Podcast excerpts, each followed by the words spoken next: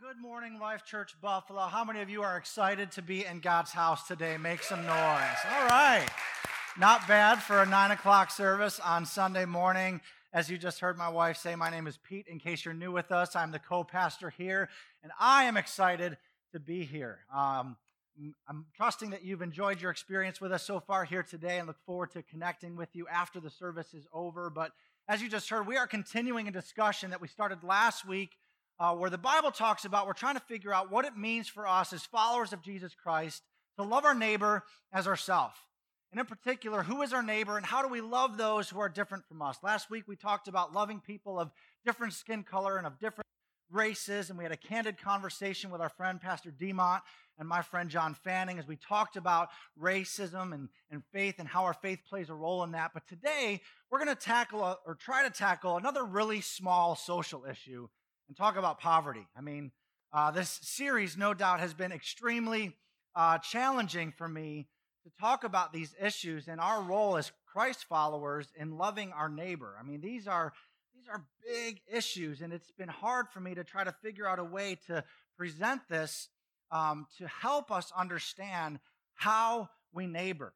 And so, the topic today, I have no doubt, is probably near and dear to many of your hearts. I know that many of you, when you see need, you want to help it, but I want to do more than just help the poor. I want to empower the poor to realize the life that God has for them and to love them out of poverty. And so that's what we're going to talk about today. The title of my message is just that it's empowering the poor.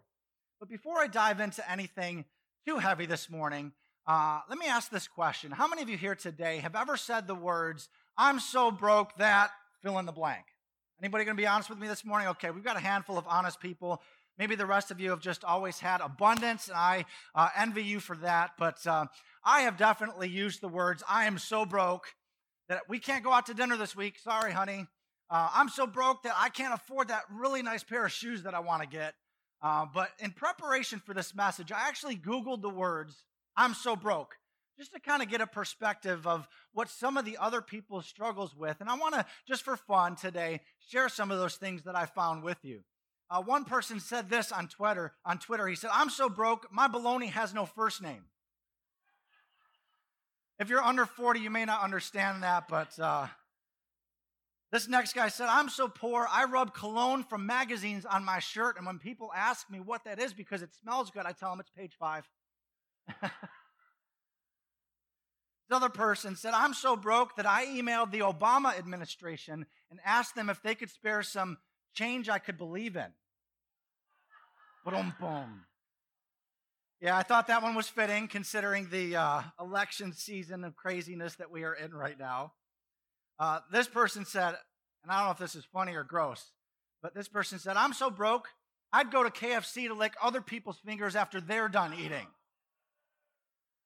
All right, that's broke and nasty, all right? If you're going to be broke, just be broke. Don't be nasty, though, okay? Woo! But poverty is relative to where you are. Maybe, you know, your 14 year old would say, We're so broke, I can't afford to get the next new, newest iPhone. Whatever it is, it's relative. But the reality is that there are many people, um, maybe in, a, in our own backyard or just down the street from us, that are struggling with poverty. Maybe you yourself here this morning are would say that you're in a place of deep need and you're not sure what to do or how you're going to pay your bills. Some of you, maybe like me, who have been on missions trips to developing countries and third world nations and have seen poverty that looks very different from the poverty that we even maybe see down the street from us. When I was in middle school, I went with my youth group. We lived in Sacramento, California at the time, and we took a missions trip down the coast of California to Tijuana, Mexico. And we actually did some ministry in the garbage dumps there. And it's hard to even, you know, at the time, I think I was 12 years old, encapsulate or understand what I witnessed with my eyes, where entire, not just like a shack here or there, but like entire villages lived in the garbage dump. Shacks made of corrugated tin or cardboard with a sheet, you know, covering the door, where five, six, maybe seven people would live in this 10 by 10 shack, literally sitting on a mound of garbage. There'd be a bucket in the corner that they would use for a toilet. You know, while we might say, Man, there's nothing to eat in the refrigerator. They would never say that because they don't have a fridge. They scrounge for food every day, they have no running water. So, whether it's poverty like that or poverty down the road from us, no doubt that all poverty is real. And so, what I want to talk about today is how do we, as followers of Jesus Christ, empower those who are in need in a way that would honor Christ? You know, and what's really interesting to me is that in Matthew chapter 25, Jesus tells a parable or a story of what it will be like when he comes back for his people. He says, I'm going to separate those who are mine from those who are not mine. And I'm going to say to those who are mine, to the sheep, he calls them, you know, when I was hungry, you gave me something to eat. And when I was thirsty, you gave me something to drink. When I had nothing to wear, you put clothes on my back. And when I was in prison, you came to visit me. And those who belong to Jesus are going to say, Well, Jesus, when did those things happen? When were you hungry and we gave you something to eat? And when were you thirsty and when we, we gave you something to drink? And Jesus, when did you not have any clothes and, and we clothed you? And when did we come visit you in prison? And Jesus is going to say this to them in return. In Matthew chapter 25, verse 40, he says this Truly I tell you that whatever you did for one of the least of these brothers and sisters of mine, say the next part with me, you did for me. You did for me. Think about that for a minute. Let that sink in that whenever you use something you have to give to somebody who doesn't have what they need, you are actually ministering to and blessing Jesus Himself. That is how special it is to give to the poor, to help those who are in need, to make a difference in this world. Perhaps that's why in Proverbs chapter 19, verse 17, it says this that if you help the poor, you are lending to the Lord. You are actually giving to God Himself when you help the poor. And one of Jesus' disciples, John, said this in his letter, and this is a verse that will stun you into silence if you consider for a moment the weight and the power behind these verses.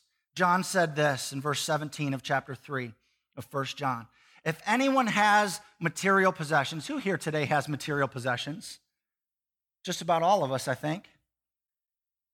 So if anyone has material possessions and sees a brother or sister in need, but has no pity on them, how can the love of God be in that person?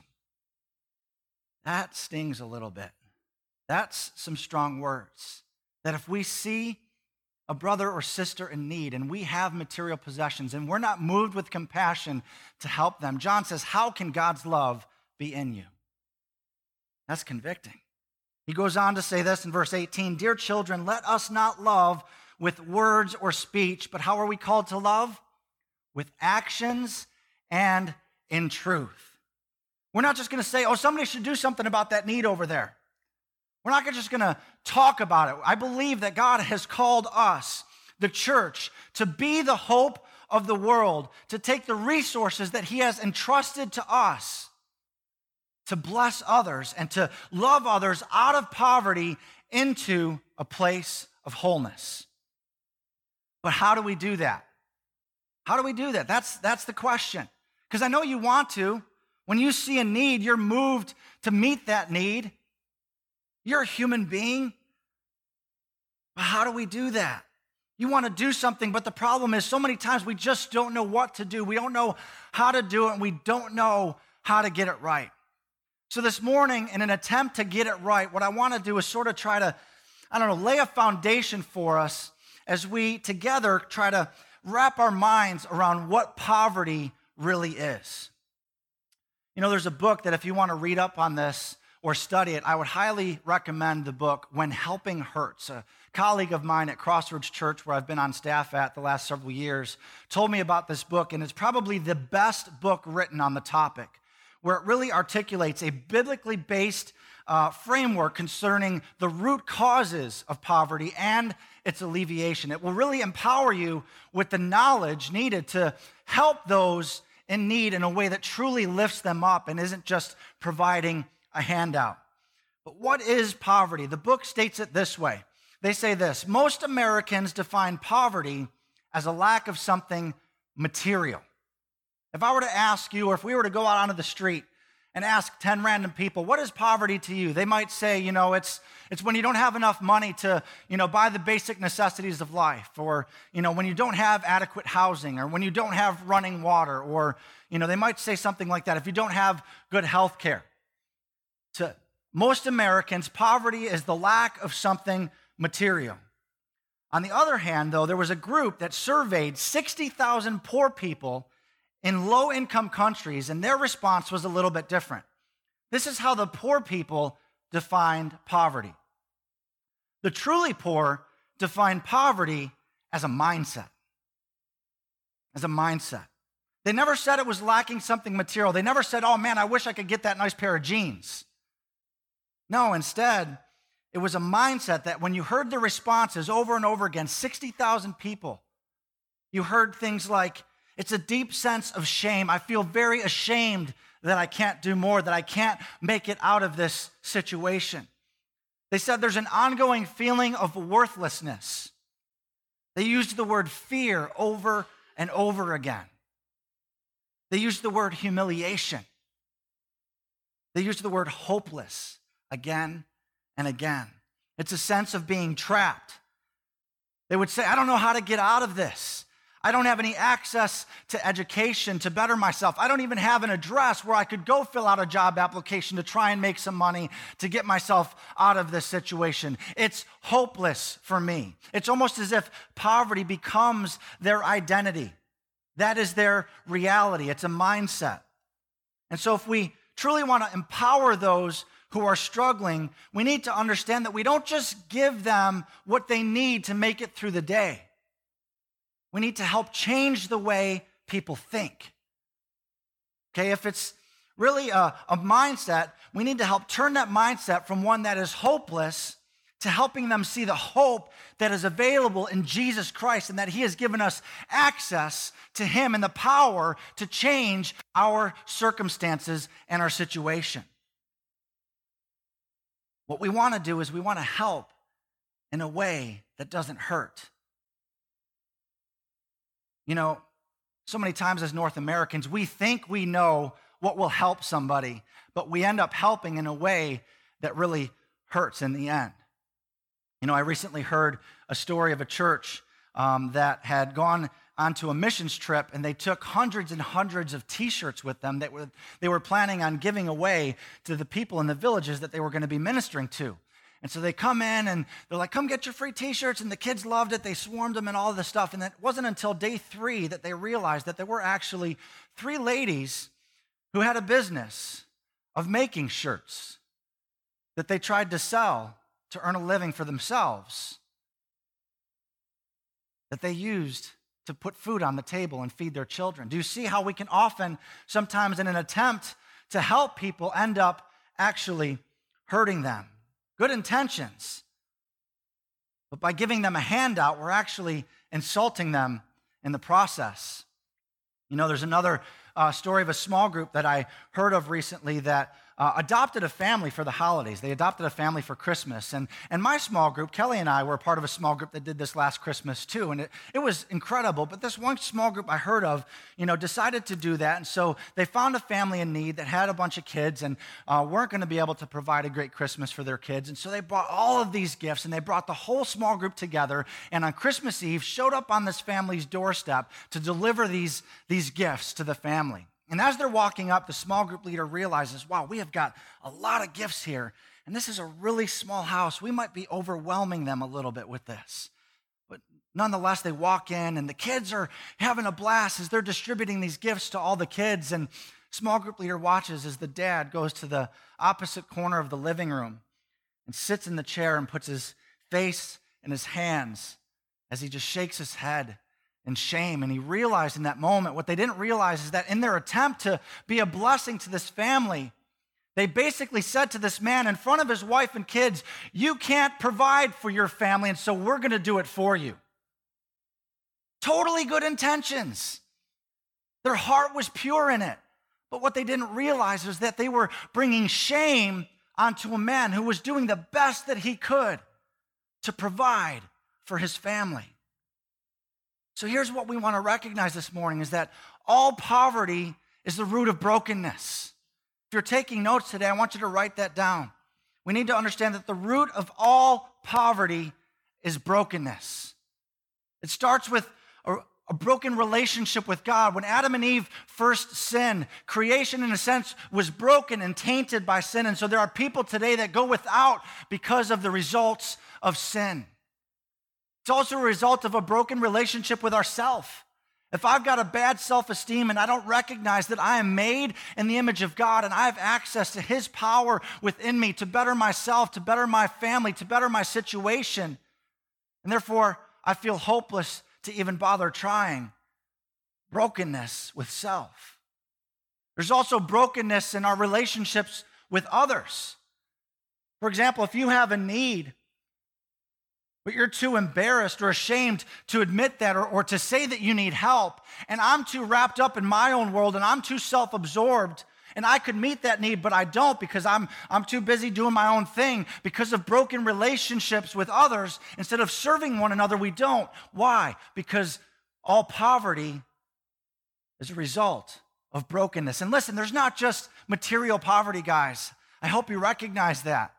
There's relational poverty. Some of the richest people in the world are the poorest when it comes to relationships, and vice versa. Some of the poorest people in the world are rich in relationships. There's also spiritual poverty, but the result of all poverty, no matter what kind it is, is brokenness. That's why it was so life changing when Jesus rolled into Nazareth and walks into the temple and opens up the scroll to the book of Isaiah. And this is recorded in Luke chapter 4. And look at what he says from the book of Isaiah. He quotes, The Spirit of the Lord is on me because he has anointed me to proclaim, what did he say? Good news to the poor. He has sent me to proclaim freedom for the prisoners and recovery of sight for the blind, to set the oppressed free, to proclaim the year of the Lord's favor. And then just a couple verses later, it says, Then Jesus declared, Today, this scripture is fulfilled in your hearing. In other words, I am the fulfillment of those verses. What was Jesus saying? He was basically saying, I'm that guy. I came to declare freedom for the oppressed. I have good news for the poor. What we need to understand is that Christ saves, Christ heals, Christ came to redeem the poor and the brokenhearted. There's three people that agree with that statement this morning. the root problem of poverty is brokenness, and Jesus is the one that binds up the brokenhearted. When we understand that at its root, poverty is a mindset more than it is a lack of something material. And when we understand that Jesus is the answer to the brokenness that creates that mindset, then it changes how we help and empower those to come out of poverty into the life of wholeness that God has created them for. Because Jesus said, I have come that you would have life and have it to the full. That would not include poverty. Jesus came to bring life to the fullest to everyone. And so, how do we live this out? Because we're called to this. We do not understand that as Christ followers, our church, the church, is called to this to help empower people to live a life of abundance. How do we do that? What do you do when you see a guy on a street corner with a sign begging for money? How do we do that? What do you do when you see need around you and you don't know how to respond. When somebody in your small group or somebody down the street from you or in your family loses their job, how do we live this out? What do you do when you see a global need, like those commercials of starving children in Africa, or you know they're asking for, for pennies, you know, during the month to contribute towards something that would give mosquito nets to people in parts of the world where malaria is an epidemic? How do we respond to those needs? There's three thoughts that I want to give you today as we talk about how do we help in a way that doesn't hurt. We don't want to just give a handout. We want to love our neighbor in a way that honors Christ. So, how do we help in a way that doesn't hurt? Three quick thoughts I want to give you this morning as we seek to understand this together, as we look to the Lord to help us understand how to neighbor those who are poor. And the first thing that we're called to do is that we're called to serve others, not save others. We're called to serve people, not save people. Listen to me, church. It is insulting and dangerous to think that we are someone's answer. We're not the answer. Jesus is the answer. We are the servants, He is the Savior. He is the power. We are just conduits to His power. We don't save people, we serve people. Jesus saves people. But how does He want us to serve? This is really important. What I want to do today as we look at how do we serve people in this way, I want to break it down into two different thoughts, okay? The first thing we're going to do is we're going to try to offer relief to people and we're going to work to restore people. Relief and restoration are how we serve people. Relief and restoration, both different, but both important. I'm going to give you a definition this morning for relief. Relief is immediate and temporary help during and after a crisis immediate and temporary help during and after a crisis. So a tornado comes and wipes out a neighborhood. An earthquake, you know, demolishes a village. A hurricane hits a city.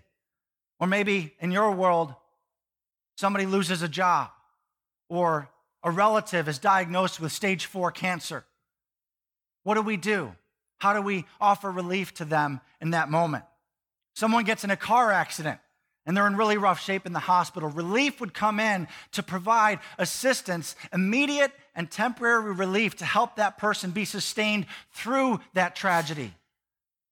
That's relief. But then there's restoration. And we've got to get this part too, because so oftentimes we stop with relief. Restoration is a long term relationship to rebuild wholeness.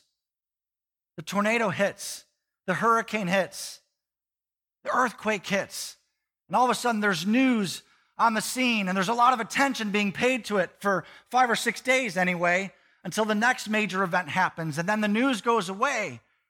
But there's still a whole lot of people that are trying to rebuild their lives.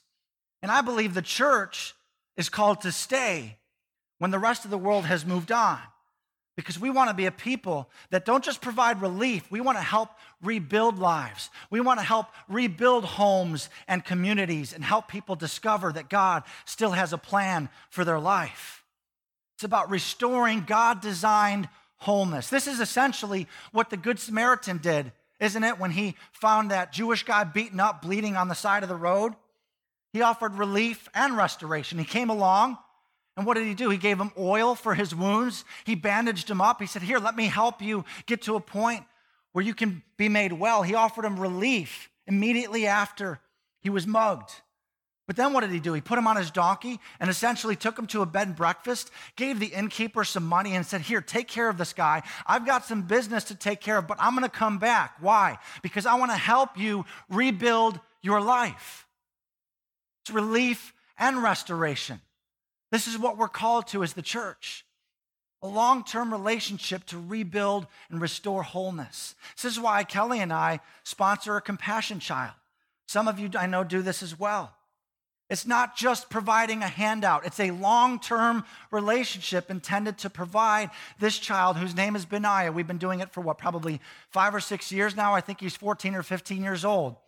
For $35 a month, we give him access to education and clothing and medical uh, assistance when he needs it. And most importantly, the life changing message that Jesus is the answer. I was just at Kingdom Bound last week and got to hear the testimony of a man who came from Nigeria who was a compassion child. And he shared the story of how, because of the support he received from somebody who cared enough to give $35 a month, he was able to rise above the poverty that the rest of his people lived in, and he made a life for himself because he knew that Jesus called to give us life to the fullest. It's a long term relationship to rebuild wholeness. So when you give, and I know all of you want to, we're moved when we see need, but don't just be a reactive giver. Okay, think about it, pray about it, strategize, and partner with ministries and agencies that are, that are providing relief and restoration with excellence to people that are not just giving handouts, but helping to rebuild lives and help people see God's plan for them. The second thing we're called to do is we're called to relate with people, not just rescue people. We're called to relate with people, not rescue them. This is so important. This may be the most important thing that some of you hear me say today. Because listen, the people who are struggling are not projects that we help, they are people that we love. I'm going to say that again. People who are struggling are not projects to help, they are people we love. We need to get that. There may be a time when I face something, a tragedy or hurt or something happens where I'm going to need help. And when that happens, I don't want to be your project. I need people who are going to love me. People who are poor, whose identity and mindset is wrapped up in that being who they are, need to know that they're not just somebody's pet project. They want to know do I matter? Do I matter to you? Am I worthy of love? We're called to relate with people, not rescue them.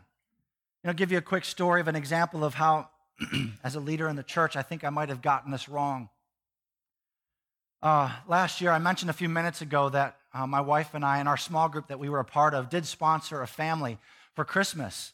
And it was an amazing opportunity, but we found out about this one family through uh, our big give. The church that we were a part of every year did a big give towards the end of the year um, and providing relief to people in the community that were struggling. Two years ago, we passed out over a thousand winter coats uh, to kids in underprivileged neighborhoods. And then last year, our big give uh, was that we went into two different elementary schools uh, in low income areas, and we put brand new sneakers on every kid in grades K through five in two different elementary schools. It was a phenomenal outreach. We had such a blast, and the kids were so grateful, and we got so many um, responses from parents whose kids came home that day not expecting to walk home with a brand new pair of sneakers.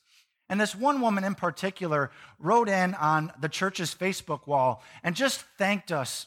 Um, she couldn't thank us enough for what a blessing that was to her, who her son needed shoes desperately. There were holes in the toes of his shoes, but she couldn't afford to buy him new shoes because her life had fallen apart that year.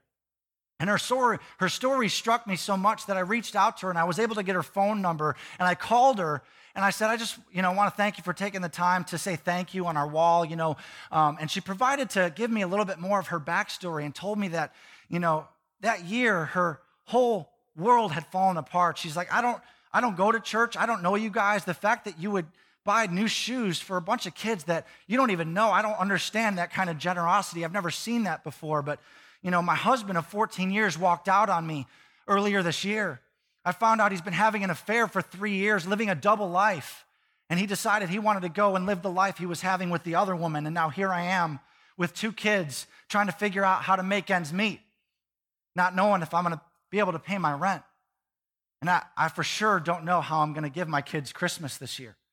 And so I had this idea that I presented to my small group after I spoke with her on the phone. I said, hey, guys, what do you think about, you know, adopting Kelly, this woman's name was Kelly, and her, her two kids for Christmas this year. Let's provide them the Christmas that she's not going to be able to provide them with. And they were all for it. Everybody got on board with it. So I called her back and I told her what we wanted to do. I said, hey, listen, Kelly, we know you're struggling right now, and we just want to come alongside of you and help you provide the Christmas for your kids that I know you want to, but may not be able to this year because of what you're going through. And so, if you would give us the names and ages of your kids and the kind of things that they're into, we'll go ahead and buy gifts for them, hopefully, gifts that they'll like, and we'll find a way to get them to you. And she was just blown away. She's like, Why would you do that for me? I don't know you. I don't come to your church. I don't even believe in God, but I don't, thank you. And so she gave me all that stuff. And so we disseminated the list amongst our small group members, and we had a blast doing it. And we made arrangements for this woman to come and pick the gifts up from our house, and she was just overwhelmed with gratitude. She cried. She gave us a thank you card. And, you know, as a small group, we felt so good about being such good Jesus followers and helping people who were in need. But guess how many times we've, we've reached out to her since then? Zero. We're called to relate with people, not rescue them. We didn't take the time to get to know Kelly and maybe even see if there was a way we could come alongside of her and find out what she really needed beyond the immediate. Maybe we could connect her with a ministry or an agency that could provide her some resources that could help her take a step towards alleviating the burdens that she was feeling in that moment. We're called to relate with people, not rescue them. People who are struggling are not projects that we help, they are people that we're called to love. What do you need that we can help you with? Because what we don't want to do, we don't want to do for somebody else what they can do for themselves. We need to understand that. Helping the poor is not about giving them a handout. It's about coming alongside of them and offering them assistance to help them achieve what they want to do. You could use this with your kids too. Don't do for them what they can do for themselves. And that's how we neighbor the poor too. We relate with them and we come alongside of them because when they are able to accomplish what they want to do, it gives them a sense of accomplishment and pride and forward movement and helps them to believe that they are not, their identity is not poverty, that they're somebody who's made in God's image. We're called to relate with them, not rescue them. And the last thing that we're called to do is that we're called to reach out, not reach down. We're called to reach out, not reach down. We're never reaching down as if we are better than somebody else. We're reaching out because I care about you and I love you. When we reach out to people, we're essentially saying, hey, guess what? I'm poor too. I'm a struggler too. I don't have the answers. I'm reaching out because I love you and I care about you as a person. Because guess what, guys? We're all broken in some way. We've all experienced poverty in some way, even if we don't know what material poverty is. Every single one of us has experienced spiritual poverty at one point. We recognize that we were dead in our sins So we're called to reach out to people in love, not reach down as if we're better than them, coming across as the heroes. Maybe one of the best examples I can give you this morning of this is you know, I make a lot of references to our small group because they were such a, a lifeline for us during our time in Ohio. And I don't know if this was last summer or the summer before, uh, but there was something that happened that really kind of came to my mind as I was writing this message to illustrate this point that we reach out, we don't reach down, because the people that we reach out to end up oftentimes being a blessing, more of a blessing to us than we ever were able to be to them. Because two summers ago, you know, I was cooking dinner on my back patio, and we lived in a neighborhood um, with the homeowners association didn't allow fences okay so all of the houses backed up to each other and it was like a big communal backyard and there were tons of kids in the neighborhood okay? And you know it was not uncommon for the neighbors kids to be out playing and my kids would see them and go out playing and then my neighbors kids would see and they'd come out. The next thing you know all the parents are out and they're hanging out having a good time. I'm trying to cook dinner for my family and the next thing i know there's like 12 people on my back patio. And kelly has this great idea. Let's just have a big cookout for the whole neighborhood. And I'm like, how are we to do that? She's like, I just went shopping. Now, you got to understand, when we went to Ohio, we went there with the assumption that she was going to be able to keep doing her photography thing. For those of you that don't know my wife, before we moved there, she had a very successful photography business here in Buffalo. And our plan was that she was going to continue that when we moved there. And after, I don't know, six months, maybe almost a year of trying to get that thing up and going and off the ground, we just realized that maybe God was shutting the door on that season of our lives. We Kelly felt that God told her, That well has dried up. I want you to trust me. And she felt very led and impressed that she wanted to be a stay at home mom. And so we made the decision and made some financial sacrifices to afford her that opportunity. And so we were a one income family. We went down to one vehicle to make that possible. Uh, and so we lived on a very, very tight budget, very tight budget. Kelly shopped at Aldi's because that was the cheapest place we could get food. And so we were very strategic about what we bought. We bought things that we could make stretch. And so here we are. She had just gone shopping that day, and I'm out on the back deck making dinner for my family. And she says, Let's cook food for the whole neighborhood. And I'm like, with what? She's like, just cook up the rest of the chicken I just bought from Aldi. I'm like, babe, that's our dinners for the next two weeks. How are we going to eat if we cook food for everybody? She's like, We'll make mac and cheese or I'll cook spaghetti or something. It'll be fine. Let's just, you know, and so the, we ended up cooking for the whole neighborhood. Some people that went to our church, some people that didn't. And um, I was like, okay, whatever, you know. And so I don't know how, but somebody from our small group either caught wind of the fact that we had just cooked all of the meat we had in our freezer. We emptied our freezer, not of the meat that we just bought, but all the stuff we had, all the hot dogs, all the hamburgers that all went on the grill as we're just feeding the neighborhood. So this couple in our small group, Glenn and Erin McGillivray, find this out, and two days later, um, I get a knock on my door one night. I don't think Kelly was home. She was at worship practice or something that night. I open the door and it's Glenn and Erin, and they hand me a letter. As they, as I read it, they wanted me to read it to them before they did what they were about to do. And they basically just said, Hey, you know, you are such a blessing to so many people, and you give without thinking about the personal cost to you. And we want you to know that when you give, you do receive, and God sees your generosity.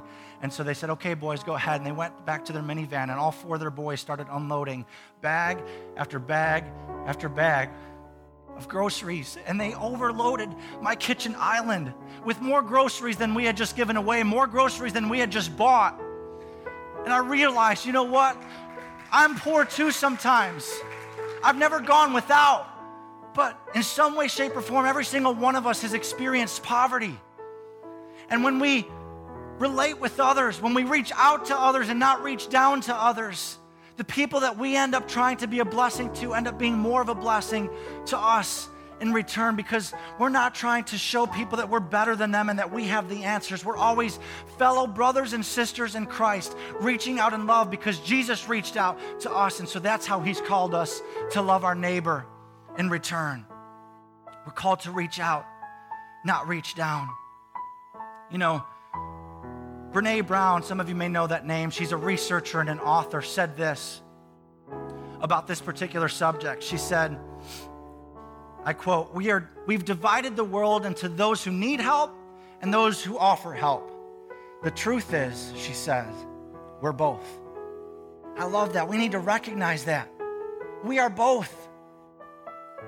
We're both. The next time you have a desire to do something when you see a need or in your community, don't be a reactive giver. Think about ways that you can be strategic about how we're called to love our neighbor. We're called to serve others, not save them. We're called to relate with them, not rescue them. We're called to reach out, not reach down.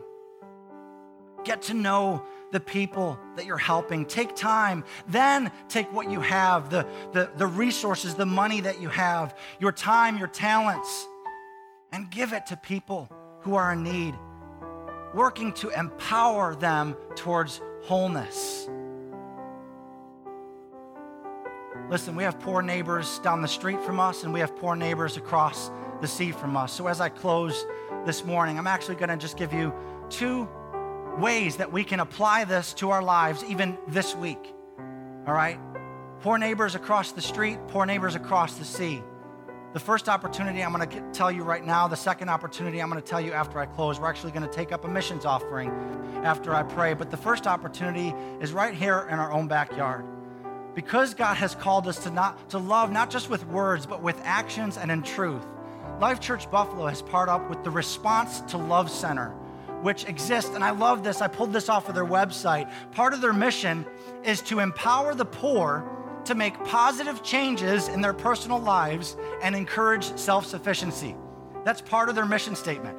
My title of this message today was Empowering the Poor. So I thought it was so timely that my wife had coffee with an old friend of hers a couple weeks ago and found out about this opportunity that this Catholic organization is putting on with this personal care items drive to help meet the needs of people who are in need, these basic necessities. And so for the next two weekends, if you guys want to partner with us in this, I would encourage and challenge you to do so. It doesn't take a lot to go to the drugstore and pick some toothpaste and some body wash and some shampoo and some feminine hygiene products. The list is on the screen, I hope. Yes, make a list of this, write it down. Bring some of these things back with you for the next two weekends. We're going to have a collection spot where we can collect these items and partner with an agency that is providing relief and restoration. This is not a handout, guys. They exist to empower the poor, to bring them to a point of self sufficiency. Let's be the church. Let's not just talk about it. Let's do it. Let's put it into action this week. Can we do that, church?